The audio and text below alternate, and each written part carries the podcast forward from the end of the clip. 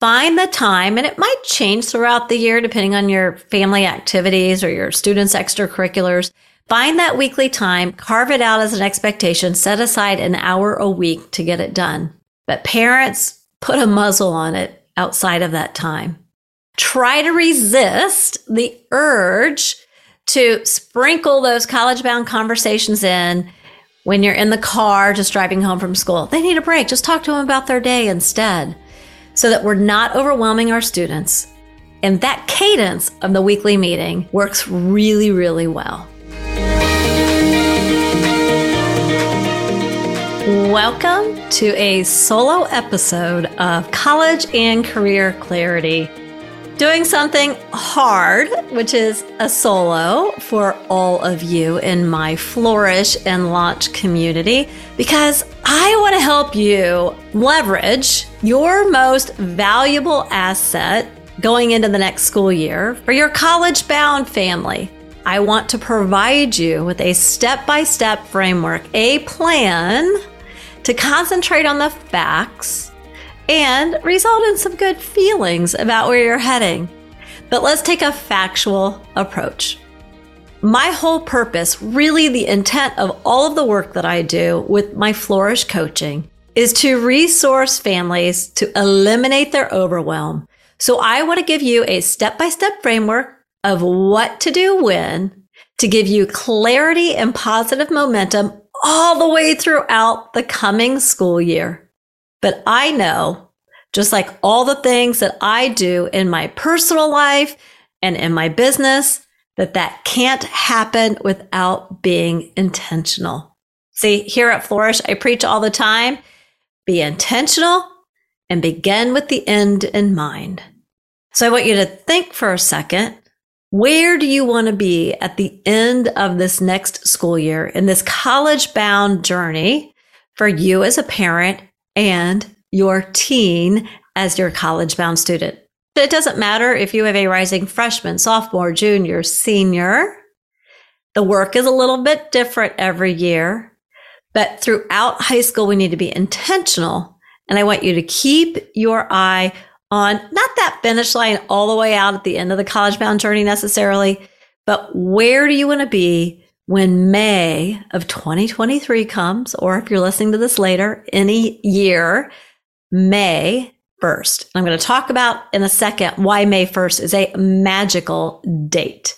So I'm going to give you this framework for planning the college bound calendar and fitting in all the things, which can feel very overwhelming when life does not slow down, so that you have a sense of accomplishment and motivation heading into next summer. So that if you started this summer feeling behind, overwhelmed, confused, hurried, that you'll have a different walk heading into next summer. Stay with me to the end, and I'm going to share with you an upcoming free opportunity to get some coaching with me in our Flourish community. Okay, first step. Hopefully by now, if you're a longtime listener, you have a college planning timeline PDF that I developed for our families and you've printed it out. I encourage you to print it out, take notes on it, print out multiple copies, post it around the house so that you don't lose sight of what you need to be doing. Now, if you've missed ever getting the college planning timeline, the link for it will be in the show notes. This is a very valuable resource on what to do when, and it takes you through every school year. Freshman, sophomore, junior, senior. It's a fantastic overview. So if you haven't gotten that, hit pause or go to the show notes when you're near a computer, download it, print it out. It is your friend and your guide. Now, let's get specific. I want you to start off. This is step one, and you're probably not going to be able to do it while you're listening to all of my advice right now. But your step one, if you're taking notes on what I want you to do on this step by step framework, is to head over to your school district's website. Or if you're even like a homeschool family, you probably have some framework that you know of going into the next school year. So find that school year calendar. We're going to get all of those really important dates on your family college bound calendar. So we're building a new calendar. It's a family college bound calendar. It is for the parents and the student.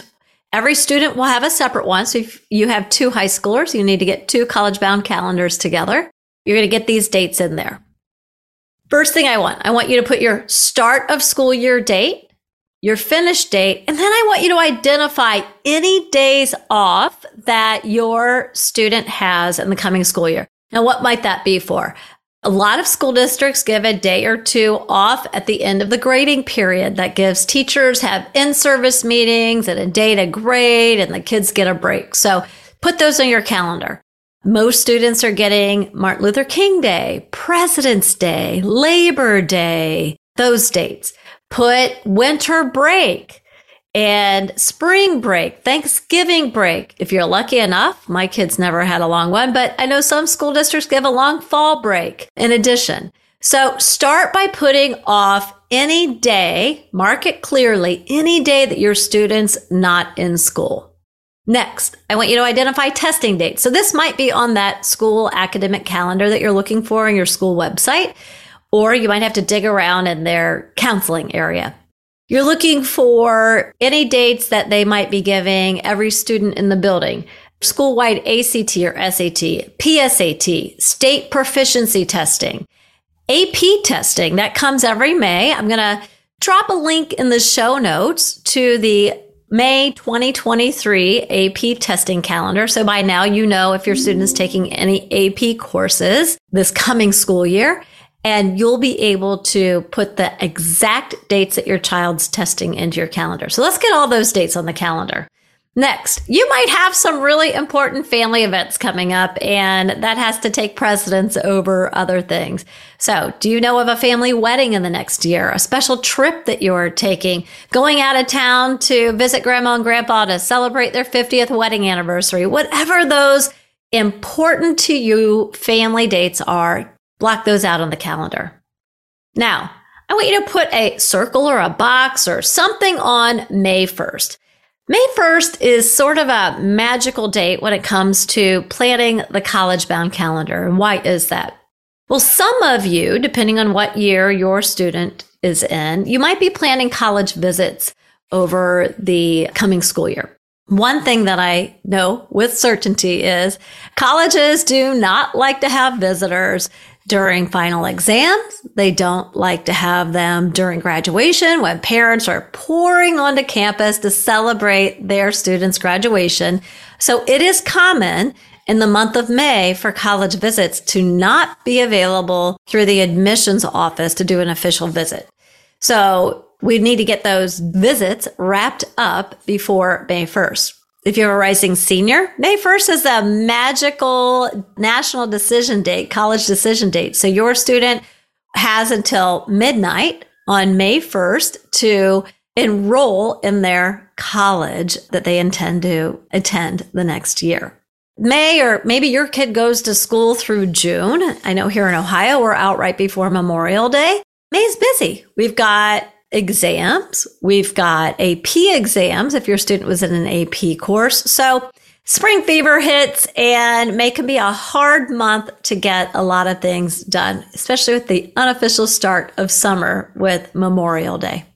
Okay, next, I want you to block out Thanksgiving break, winter break, and possibly spring break. Here's how I want you to think about those breaks. So Thanksgiving break, kind of a wash. If you're doing college visits, you won't have an opportunity to do them during that time. Thanksgiving break for most of you is, is pretty short. It's a little blip.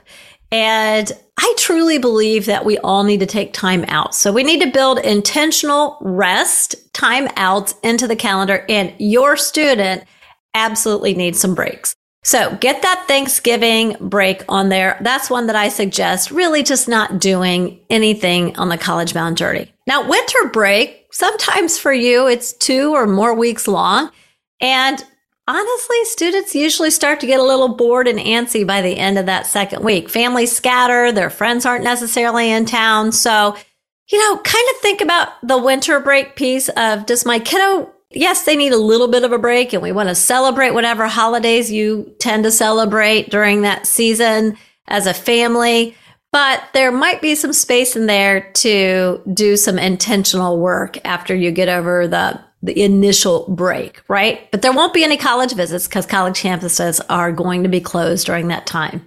Now, how you use spring break may really depend on what year your student is in high school. Freshmen totally could take the spring break off.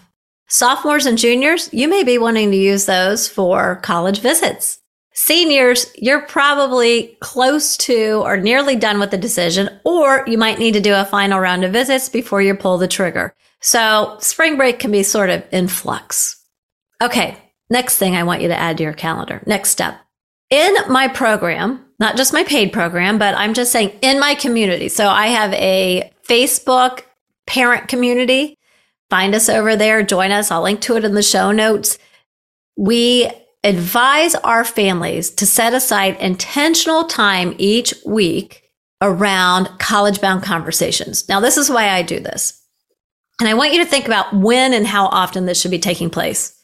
Freshmen, if you have a freshman, this does not need to be taking place every single week. Quite frankly, your student needs some space to figure out high school, get involved, all the things. And their frontal lobe is not capable of thinking too far into the future. So let's try to not overwhelm our freshmen with that. Okay.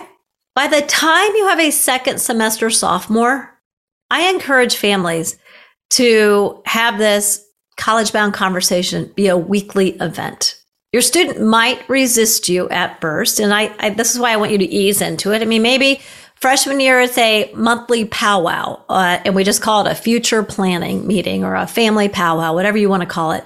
Maybe by first semester, sophomore year, you're doing it every other week, and then it becomes weekly. See, parents, I know kids can be hard to tie them down and say, we're going to do this, and they might resist you at first. But I want to remind you that it's, you're probably getting ready to make a maybe six figure investment, a very large financial and time investment into one of your most valuable assets, your child, to set them up for future success. And so it's well within your right to say there are certain things that I'm going to require of you before I spend $100,000 or more on educating you. I think it's best done within an expectation of a framework that, hey, this is our time that we set aside for this. So it's within your right. It is a fantastic practice. And what I know is when it's expected and it happens and what gets scheduled gets done, then your student will resist it less when it becomes a regular practice. At the same time, while we as adults could probably talk about all of the things related to this journey every day, your student cannot. It overwhelms them and they have many, many things going on. So you, we need to give them some space. So what I've found works really well is to find the time, and it might change throughout the year depending on your family activities or your students' extracurriculars. Find that weekly time, carve it out as an expectation, set aside an hour a week to get it done. But parents, put a muzzle on it outside of that time. Try to resist the urge to sprinkle those college bound conversations in when you're in the car just driving home from school. They need a break. Just talk to them about their day instead so that we're not overwhelming our students. And that cadence of the weekly meeting works really, really well. Okay. So what's next? Now we have all of those things, our college bound conver- weekly conversation, days off school. We're going to put those AP and other test dates in there. What are we going to do now? Now turn to your college planning timeline. Again, I'm linking to it in the show notes and begin to figure out what for the year, for that timeline that I've given you, what you're going to do when. Start building a schedule of what needs to get done and use the college planning timeline as your guide and also your checklist. So you may not know where you're going to visit colleges, what campuses you're going to land on. But if you as a parent know that your student's off on election day because your buildings are used for as a polling place and your place of work is off or you can take a personal day that day, set it aside now for a college visit. You still have time to figure out where you're going to go. If you're not intentional with blocking off the time, it will get away from you and those feelings of overwhelm and behind are going to return. So I can't really at this point say to you, yes, do this in, you know, November and this in December because it varies. What's normal and expected and right for one student isn't right for the others. If I think about my two that headed off to college after graduation, and I, I have three, so I've got one that went directly into the trades and is doing fantastic with that. It was the right choice for him. The other two headed to college right after graduation. And what worked for Trent did not work for Sydney because they are different kids with different academics, different timeline for when they were completing the all important algebra 2 that guides ACT and SAT testing. They had different extracurriculars that created different busy seasons for them. So you're going to need to take an, an individualized approach. Now, you might be sitting there thinking like, ah, that leaves me with a lot of questions. And I'm not really sure exactly where I want to put this. Well, I told you if you stayed with me to the end, I have a special opportunity for you. So I am doing a free college planning calendar masterclass. Yes. So come on Zoom with me. You're going to bring that college planning timeline and I'll provide a new copy for anybody who signs up and didn't get it. It's going to be on July 27th, 2022 at 7:30 p.m. Eastern Time via Zoom. I'm going to give you the link to sign up in the show notes.